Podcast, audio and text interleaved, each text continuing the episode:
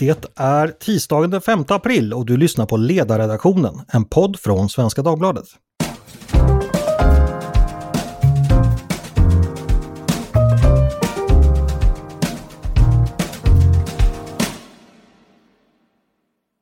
Varmt välkomna ska ni vara. Jag heter Andreas Eriksson och jag hoppas att alla som lyssnar har haft en skön och givande påsk.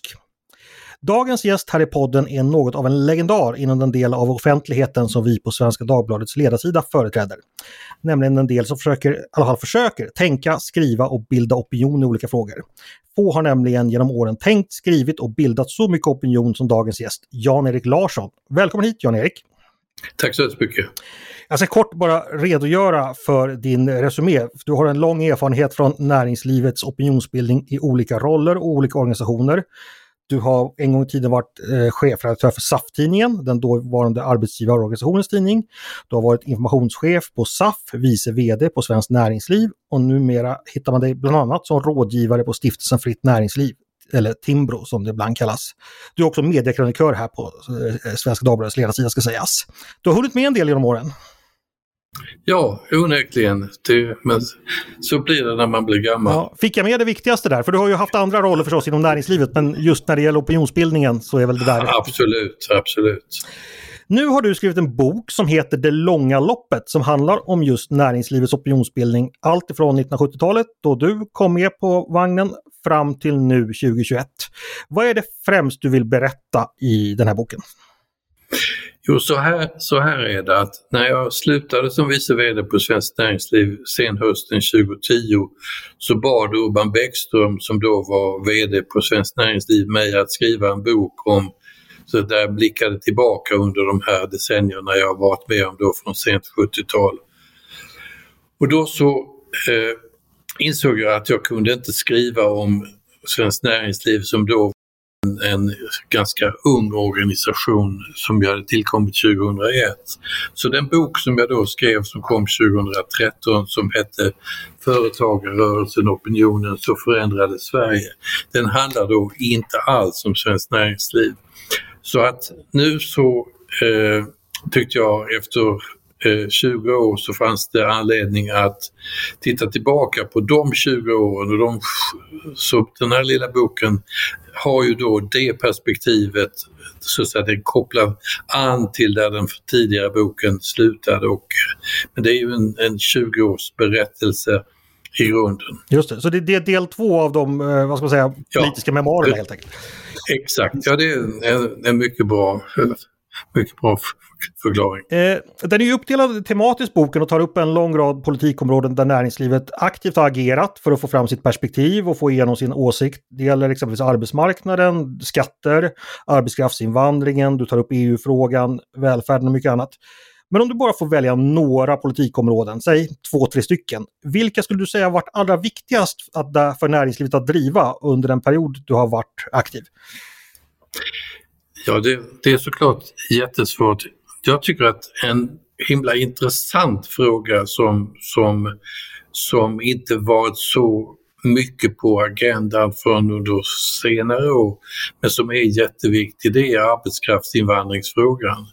Och den har har ett mycket träget, envist arbete från organisationen faktiskt spelat en viktig roll för att skapa en vettigare hantering som bättre stämmer med den roll som Sverige har nu som är mycket internationaliserat land. Vi är inte medvetna om, de flesta av oss är inte medvetna om till exempel hur många begåvade indiska tekniker som jobbar i svenska IT-företag och så vidare. Och det tror jag fortfarande är en viktig bit av opinionsbildning framöver, att förklara vikten av att vara öppen för begåvade talanger från andra delar, inte bara av EU där vi har fri rörlighet utan från andra delar av världen också.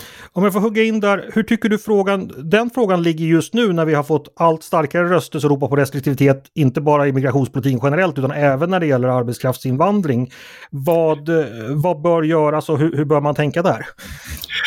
Ja, alltså i grunden så så menar jag ju att man alltid kan vinna en debatt genom att förklara hur verkligheten ser ut och hur verkligheten hänger samman.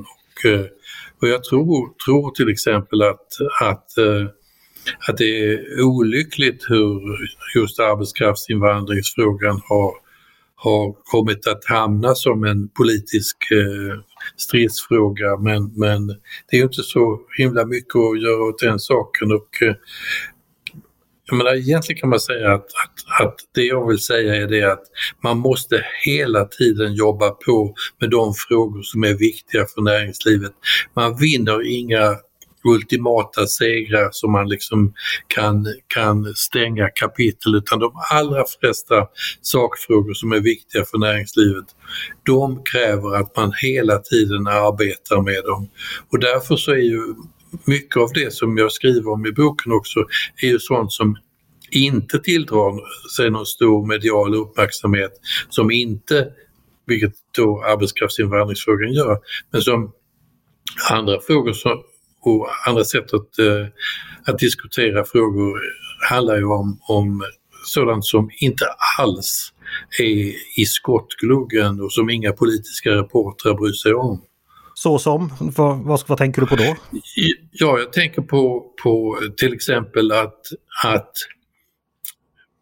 jag skriver i boken om en händelse som hände mig när jag var vice vd på Svenskt Näringsliv. Då kom det på ett sammanträde, så kom det fram en entusiastisk ägare till något företag och sa till mig att nu har vi vunnit debatten om ungdomen. Nu förstår de vad vi står för. Och jag kunde ju inte säga till honom att det av någon anledning kommer nya ungdomar hela tiden, och att man hela tiden måste så att säga ha en aktivitet som den som Ung Företagsamhet bedriver, som Ekonomifakta bedriver, som syftar till att sprida kunskap om de förutsättningar som ett gott näringslivsklimat kräver. Och det tycker jag är så att säga, det finns en risk på grund av att vi nu håller på att glömma bort löntagarfondsfrågan och andra stora stridsfrågor i historien, att vi glömmer bort att det viktiga är att svenska medborgare, svenska allmänhet har en förståelse för det som näringslivet, alltså goda verksamhetsbetingelser för näringslivet, vad det betyder. Och det handlar ju såklart om skattepolitik eller andra sakområden, lönebildning och så vidare. Men det handlar också om de grundläggande resonemangen. Så där tror jag att det är jätteviktigt att man håller fokus på det, och det är ju därför som boken heter Det långa loppet. Alltså det handlar om ett långt lopp, det finns inga målgångar på det loppet, utan man måste hela tiden ta itu med nya krafter och ny kreativitet i det som man har i uppdrag att driva. Det kommer ständigt nya ungdomar. Ja, precis. Och det tycker jag är jag kommer fortfarande ihåg det där samtalet och liksom hur jag hajade till liksom inför den där repliken: vi har vunnit ungdomen. Jag önskar att det vore sant. Ja, exakt. Jag tänkte så här, det du säger, ofta när man uppmärksammar näringslivets opinionsbildning så är det antingen, i alla fall vad jag tycker mig ha sett, att man antingen uppmärksammar att näringslivet deltar i vissa stora kampanjer, jag tänker då på EU-medlemskapet och folkomröstningen om euron, eller det långsiktigt allmänt ideologiska arbetet, typ som som bedrivs på Timbro. Men i boken lyfter du mycket annat där det är väldigt konkreta men kanske inte så spektakulära sakfrågor som står i centrum. Är det en liten bortglömd del av näringslivets arbete, det här, tycker du? Ja, det är det. Och jag menar, man kan ju säga det att den målgrupp som jag tänkt på när jag skrev boken är ju just näringslivets egna, alltså företagsledare, företagsägare som ska liksom inse det, att det är inte frågan om att man med kampanjer kan vinna alla sakfrågor. Man här vi nu nämnt flera gånger, nämligen att det kommer nya generationer hela tiden. De vinner man inte med några kampanjer, utan då måste man arbeta på andra sätt, mycket mera lågmält, pedagogiskt, systematiskt. Just det. En sak som du nämner i boken, att näringslivets ställningstagande inte alltid har varit helt självklara internt. Du nämner exempelvis löntagarfondstriden där det fanns de som ville gå socialdemokratin till mötes. Kan du berätta någonting om spelet bakom kulisserna? Hur oense eller ense har man varit när det gäller kursen inom näringslivet? Hur ofta har ni bråkat internt fast ni har hållit tyst utåt? Man kan säga så här att om man har en stark hotbild som den som fanns i löntagarfondsdebatten, så var det nog inte så att någon särskilt högljutt protesterade mot att man tog den konflikten och till exempel vägrade förhandla med Socialdemokraterna. Men det fanns ju en tradition inom näringslivet att man skulle i alla lägen sikta på att göra upp med Socialdemokraterna, som ändå hade styrt landet i nästan 75 år. Och de som då sa nej till det ansågs ju vara lite rabulistiska. Det fanns ju en stark småföretagarrörelse i löntagarfondsfrågan, och det gjorde ju att man där hade en tyst, tydlig konflikt. En mycket tydliga konflikt kom ju i som du nämnde, eurofolkomröstningen. Där fanns det ju företagsledare som så att säga klart och tydligt och utan minsta rädsla gick emot näringslivets, vad som var ändå var en tämligen bred näringslivsopinion. Och jag tror att vi framöver kommer att se andra frågor där man kommer att möta sådana här olika intressen ganska tydligt. Men jag tycker det bara är bra, därför att man är säkert överens om, så att säga, om de grundläggande stora dragen av vad ett gott näringslivsklimat innebär. Men det betyder ju inte att man sen i varje delfråga alltid är överens.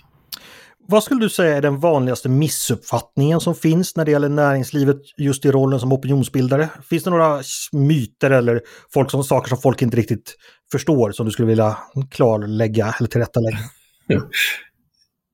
Ja, det är ju en föreställning att det är en snävt politisk uppfattning, för det är det ju inte.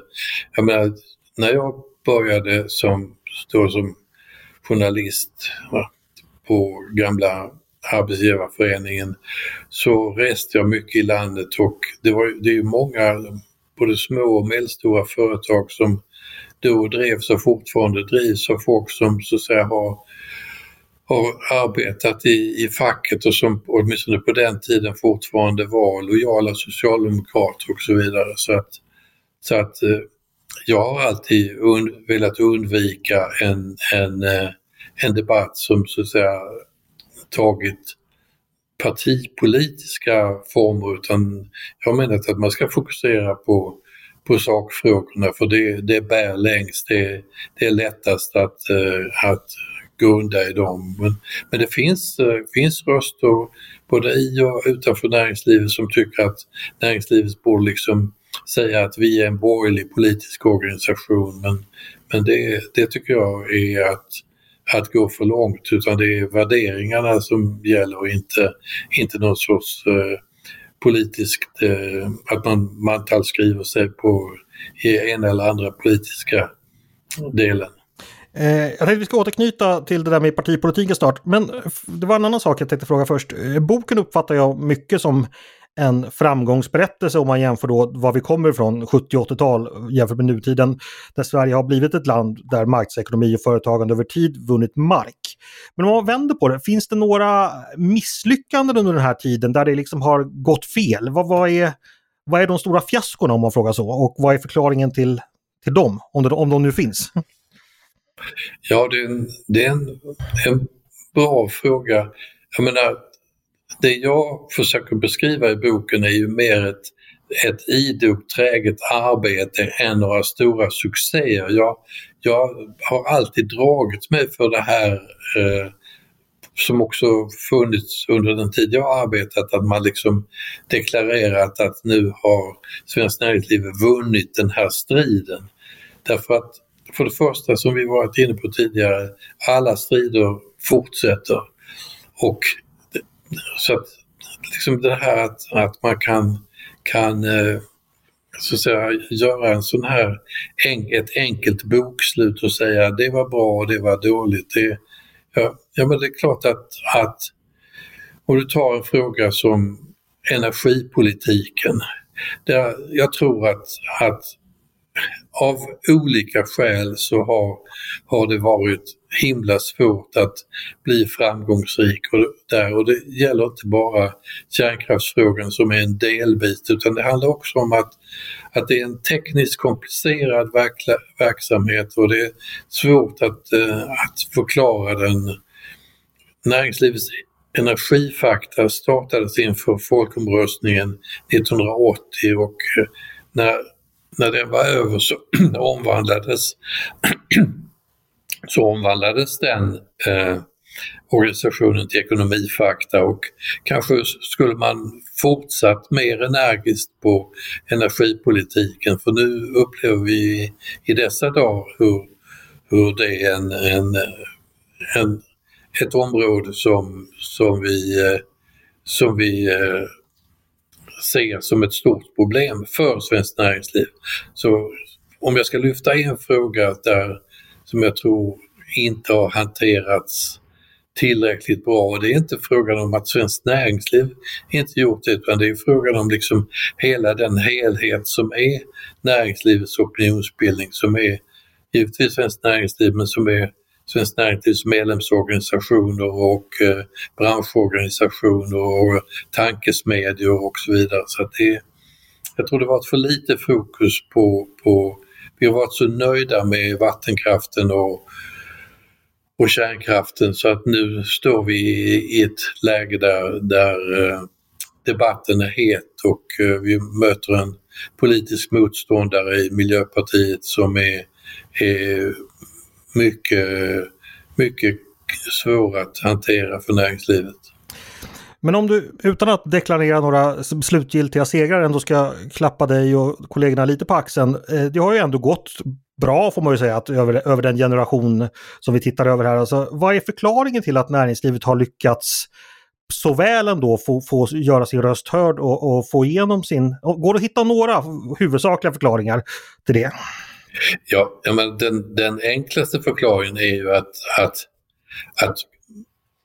att näringslivet är så viktigt för svenskt välstånd, och det är väl ändå det grundbudskap som har gått hem. Så att det finns ju en stor respekt hos medborgarna för näringslivet och för det här internationaliserade svenska näringsliv som...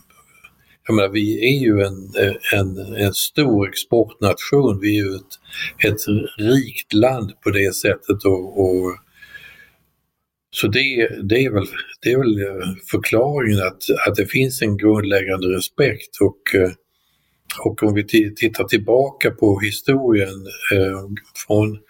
från mitten av 1800-talet, så är ju det svenska näringslivets historia en ganska hög grad en succéberättelse, och vad som gäller nu är ju att se till att den fortsätter, och det är på intet sätt självklart, utan man måste verkligen, så att säga, inte bara näringslivsorganisationer utan medborgare i allmänhet och politiker och så vidare måste se till att inte ta de gångna segrarna för att vara framtidens segrare. Just det. Vi ska prata om framtiden också, men jag tycker det är lite så intressant att hålla sig lite kvar vid historien, eftersom du kan så mycket om den. Jag undrar, du nämnde tidigare relationer i partipolitiken, att du inte har velat att den ska ligga för nära, men vad finns det att säga om relationen både till borgerligheten men också till socialdemokratin? Vad är det som har fungerat, när har den fungerat väl och när har det fungerat mindre väl? Finns det någonting att säga om det? Ja, det... Alltså, jag menar, många i näringslivet tyckte säkert att det fungerade jätteväl på Harpsunds demokratins tid, alltså när näringslivets de stora företagens tjänstemannadirektörer satt och lyssnade på Tage Erlander och Viggo Ågren på eftermiddagen på Harpsund, att det, så att säga, det var ju en... Och då var ju oppositionen mycket mer splittrad än den opposition som vi sett åtminstone sen sent 70-tal. Så att det är klart att det är svårt att ge något jättebra svar på din fråga, men jag tror ju att det var olyckligt att Fredrik Reinfeldt upplevde att han i oträngt mål måste förklara att näringslivet var ett särintresse. Det skadade, tror jag, Moderaterna en hel del, alldeles i onödan. Han kunde hållit en distans ändå. Jag kanske ska påminna lyssnarna om det. Det var alltså, jag tror det var i samband med en Almedalsvecka då, under Reinfeldts statsministertid, då han plötsligt då fick för sig att säga då att näringslivet och företagen var ett särintresse. Vad tänkte du när du hörde att han hade sagt det? Ja, jag tyckte att det var mycket olyckligt och det, så att säga, jag förstod aldrig riktigt vad han menade, därför att det svenska välståndet bygger ju på det svenska näringslivet, så att kalla det för ett särintresse. Jag tror att han menade att att svenskt näringsliv var ett särintresse, men han formulerade sig inte så. Den diffusa formulering som han valde offentligt, den var olycklig, och sen kunde han ju på politikers sätt inte backa från den. Nej, just det. Ja, det väckte ju stor uppmärksamhet i alla fall. Ja. En annan sak jag funderar på, det är det här med personernas roll. I boken talar du exempelvis en del om Kurt Nicolain, som är en välkänd och var en mycket betydelsefull företrädare för näringslivet i många år. Du har ju själv också arbetat med Jan Stenbeck, som en annan stor personlighet som har haft stort inflytande över Sverige på ett lite annat sätt. Har vi idag, tycker du, motsvarande personligheter inom eller motsvarande företrädare för näringslivet som företräder det på ett bra sätt? Eller om vi inte har det, är det i så fall ett problem? Ja, det där tycker jag är en knepig fråga, därför att det är ju så att de tydliga personerna brukar ju framträda i lägen som är mycket mer, som präglas mycket mer av kontrovers än vad läget gör idag. Jag menar, idag har vi ju en ganska komplicerad politisk bild, och jag kan förstå att företagsledare drar sig för att, så att säga, ge sig in i, så att säga, i den politiska debatten i största allmänhet, utan att man istället väljer konkreta sakfrågor som ligger dem själva närmare. Men jag kan mycket väl tänka mig att det kan komma tider då det behövs så att personer som träder fram på ett sätt som är tydligare än idag, och vem det kommer att vara, det vet inte jag. Men finns det nya Kurt Nicolain där ute någonstans, tänker du det då? Ja, det tror jag säkert, ja. Då tänkte vi skulle börja prata framtid också, för att i sista kapitlet skriver du då lite, om man ska tolka det som varningsord eller med viss bisterhet, att Sverige ånyo står inför vissa problem när det gäller framförallt internationell konkurrenskraft. Vad ser du för framtiden här? Vad är det som behöver göras? Hur ska det göras? Och hur ska näringslivet agera för att få till det? Ja, alltså jag är på ganska långt avstånd från så den konkreta dialogen med medier och med de politiska partiernas företrädare och andra organisationer och sådär.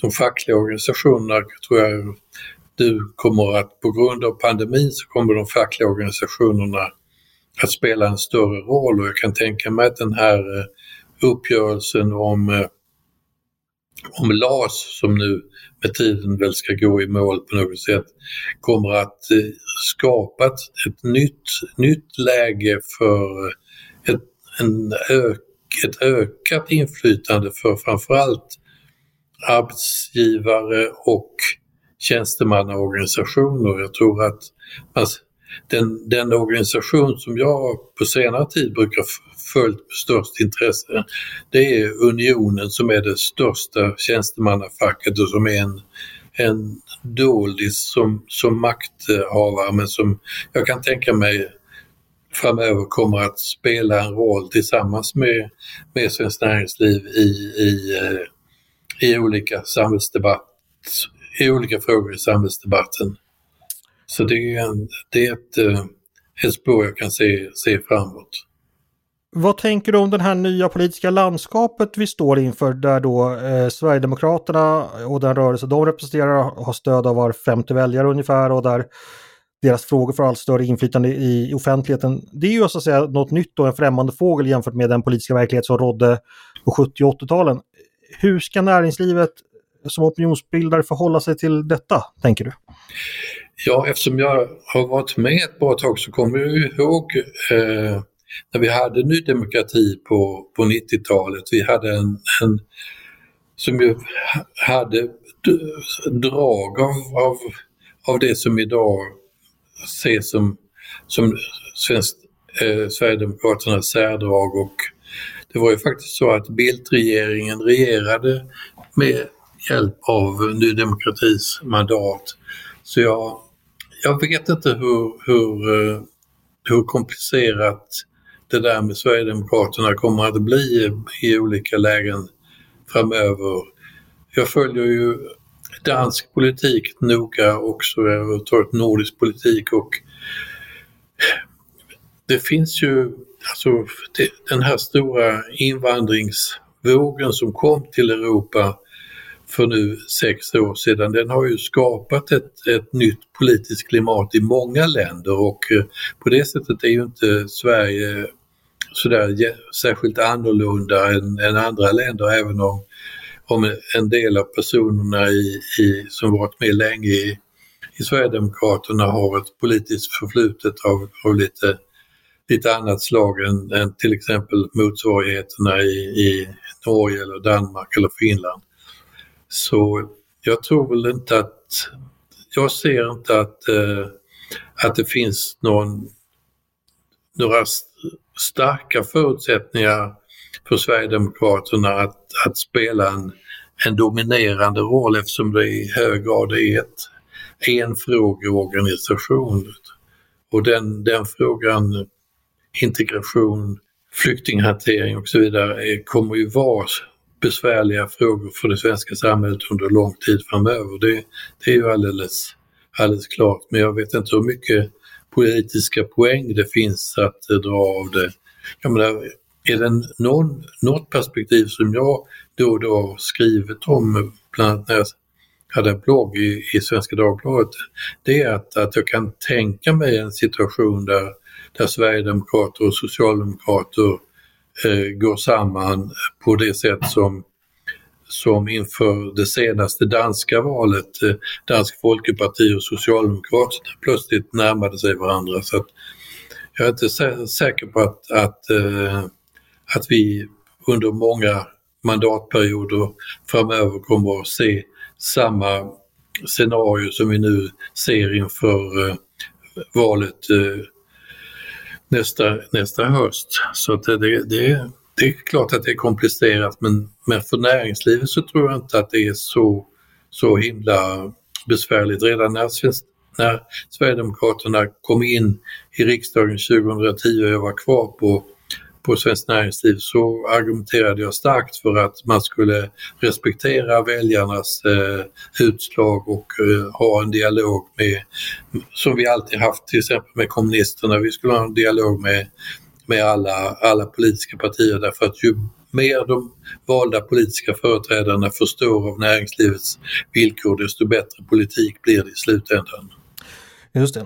Om vi lyfter blicken bara lite, om man tänker så att det har ju gått 30 år sedan kommunismen, eller Östeuropa och kommunismen, statssocialismens fall, så är det väl ändå en ganska utbredd tanke då att den så att säga långa efterkrigstiden efter kalla kriget nu går mot ett slut, då marknadsekonomin och de öppna samhällena har åter börjat få konkurrens av auktoritära politiska krafter i flera länder. Och det finns ju idag också en uttalad antiliberal, chauvinistisk höger i många länder.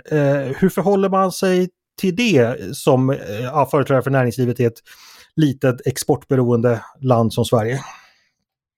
Ja, jag tycker du formulerar svaret till din fråga egentligen att det är självklart att det är en nyckeluppgift för näringslivet att förklara betydelsen av en välfungerande internationell ekonomi och Sveriges roll i den här välfungerande ekonomi. Så det är klart att där finns inga kompromissmöjligheter av någon sorts bekvämlighetsskäl, utan det är en sakdebatt man måste ta, precis som man har måste ta sakdebatter tidigare.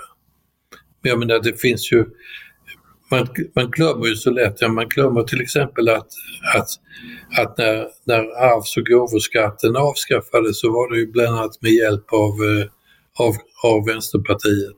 Mm. Så det finns ofta politiska öppningar trots att... Ja, precis.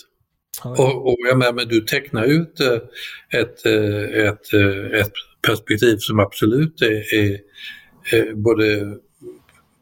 som det finns alla anledningar att tänka på, men jag har aldrig sett att man kan liksom vika undan för konflikter, utan man måste ta konflikter men ta dem på ett sakligt sätt så att man i bästa fall övertygar, om inte de som man direkt når med sina budskap så åtminstone många medborgare som lyssnar. Ska jag avsluta bara med en fråga. Alltså, om du skulle försöka sammanfatta dina råd till framtidens opinionsbildare, hur man ska tänka när man vill vinna hjärtan och hjärn och sinnen för sin sak, vad tror du är viktigast? Ja, du har ju nämnt många saker nu, men om du ska försöka sammanfatta, vad är det viktigaste att tänka på och ha med sig då? Ja, jag tror det är viktigt att man har respekt för medborgarna, att man så att säga förstår att det är komplicerat att förklara saker som till exempel vinstens roll har under alla de här decennierna jag varit verksam, så är det en sak som alltid varit svår att förklara. Man måste förklara vinstens roll och vinstens betydelse i en fungerande ekonomi och vikten av att det skapas nya företag. Med de här grundläggande sakerna måste man alltid fokusera på, för det ytterst är det de som avgör näringslivsklimatet. Just det, det säger alltså Jan-Erik Larsson som vi har som gäst i podden, som precis har skrivit boken Det långa loppet. Ja. Är det egentligen det eviga loppet vi pratar om, den eviga uppgiften, det tar aldrig slut? Nej, precis. Det har du helt rätt i. Man får ligga i och slita. Och men det är i alla fall en stafett, så man kanske kan lämna över pinnen ibland till någon annan som får springa ett tag. Absolut. Stort tack för att du ville vara med idag, Jan-Erik. Tack så mycket. Och därmed tackar vi för idag. Du har lyssnat på Ledarredaktionen, en podd ifrån Svenska Dagbladet. Innan vi slutar för idag ska jag bara tipsa om vår grannpodd på Svenska Dagbladet som heter Dagens Story. Det är vår nyhetspodd där du en kvart varje dag får en fördjupning i ett aktuellt ämne. Ni är också varmt välkomna att höra av er till oss på redaktionen med tankar och synpunkter, antingen på det vi precis diskuterat nu eller om ni har idéer och förslag på saker vi borde ta upp i framtiden. Då är det bara att mejla till ledarsidan @svd.se. Stort tack för idag. Producent har varit Jesper Sandström. Själv heter jag Andreas Eriksson. Jag hoppas att vi hörs igen snart.